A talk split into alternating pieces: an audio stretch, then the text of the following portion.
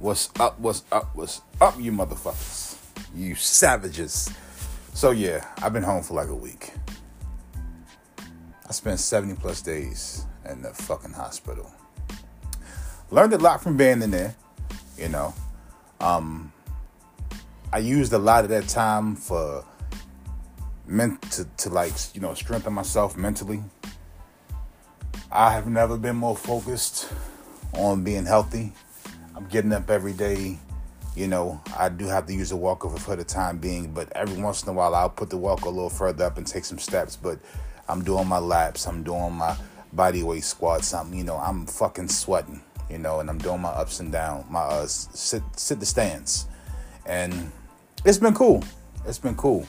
Um, when you're in the hospital for quite a while, and for the most part you're you're together, so you know what's going on around you. You see a lot. You see a lot, and the politics, all that shit is crazy. Like I was supposed to, I guess, go to rehab, you know, and one of the reasons first it was because of my weight, because my you know my lymphedema was crazy, so I, you know it was a lot of weight, and then they said not in their words, but pretty much I was too healthy. So I couldn't go to rehab to better my mobility because I didn't really have a need for a doctor and I wasn't, you know, and my infection was gone. So you can be, you can get denied from rehab because you're too healthy. Even though I still needed rehab because I needed to get my legs better, but because I didn't need a doctor and you know, I wasn't, uh, I guess, an at risk patient and everything was on the up and up as far as my infection. I, you know, insurance wasn't going to cover it. Listen to me. The medical field is fucking insane. And there was so much other more shit that I'm not going to speak on. But it was just, it was just crazy. It was crazy. I had some nurses that pissed me off. I had some really good nurses. And uh, I truly appreciate them. You know, you know Peyton, Mackenzie,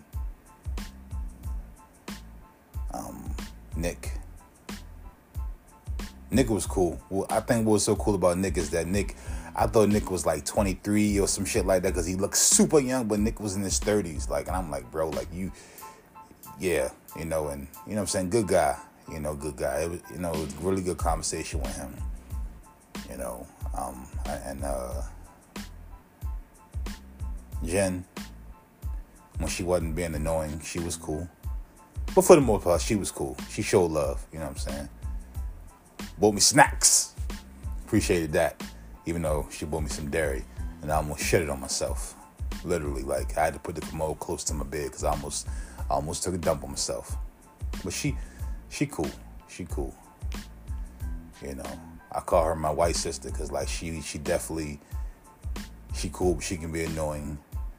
Not in a bad way, just yeah, I feel like I'm dealing with like a fucking sibling or some shit or a distant cousin that I got love for, but I want to throw out the window sometimes. But she is cool though. You know, and uh, it was so many other people too. You know, some of the nursing assistants, oh man, um, some of the other nurses, very, you know, very unique personalities and shit like that. They were, they were all cool. Um, I'm horrible with names. Oh, and Justin, yeah, I can't like Justin, man. Justin, that was my, Justin was my, that was my dude, like for real.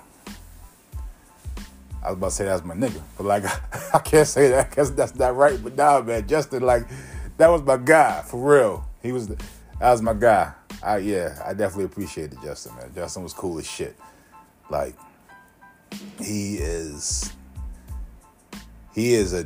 What's so dope about him is that he's able to maintain his personality and that raunchy, somewhat rebellious, don't give a fuck attitude, but he's good with his patience and he know his shit and I love it. Like you know, some people kind of like.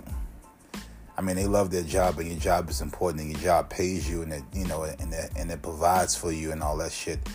But like, you know, you lose yourself, and Justin definitely didn't lose himself, for real. Like he, he was himself hundred percent, you know. And hopefully our paths will cross again, cause Justin is cool as shit. I could see myself I don't know if he drink beer or whatever the case may be, but I can see myself kicking it with Justin, talking shit and just just just being fucking ridiculous, you know. And uh Tia too. Tia was Tia Tia she she's another one. She had that, you know, like she was she was a professional, but at the same time she had that don't take shit attitude, you know. And she I ain't never see her bend for nobody because sometimes you know people come in there and they want they try to tell you how to do your job and she definitely yeah she she held it down.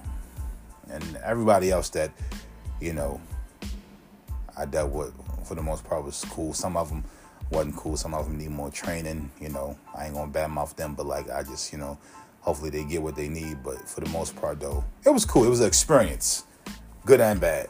You know i was in there way longer than i needed to be but you know, they so pretty much they rehabbed me from the hospital. My man Doug uh, and uh,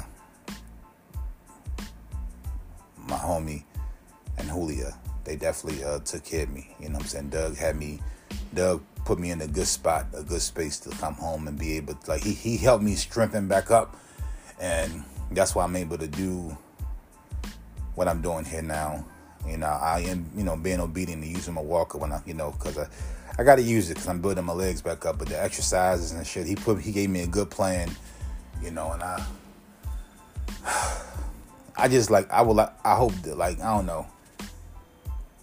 Doug, like I wish he could get like he had his own practice because like his his skill set on like you know what I'm saying rehabbing people and getting them back strong is really good, especially if he's dealing with somebody that's already motivated. Man, he will definitely put you in a good space. Good man, him and and and and Julio.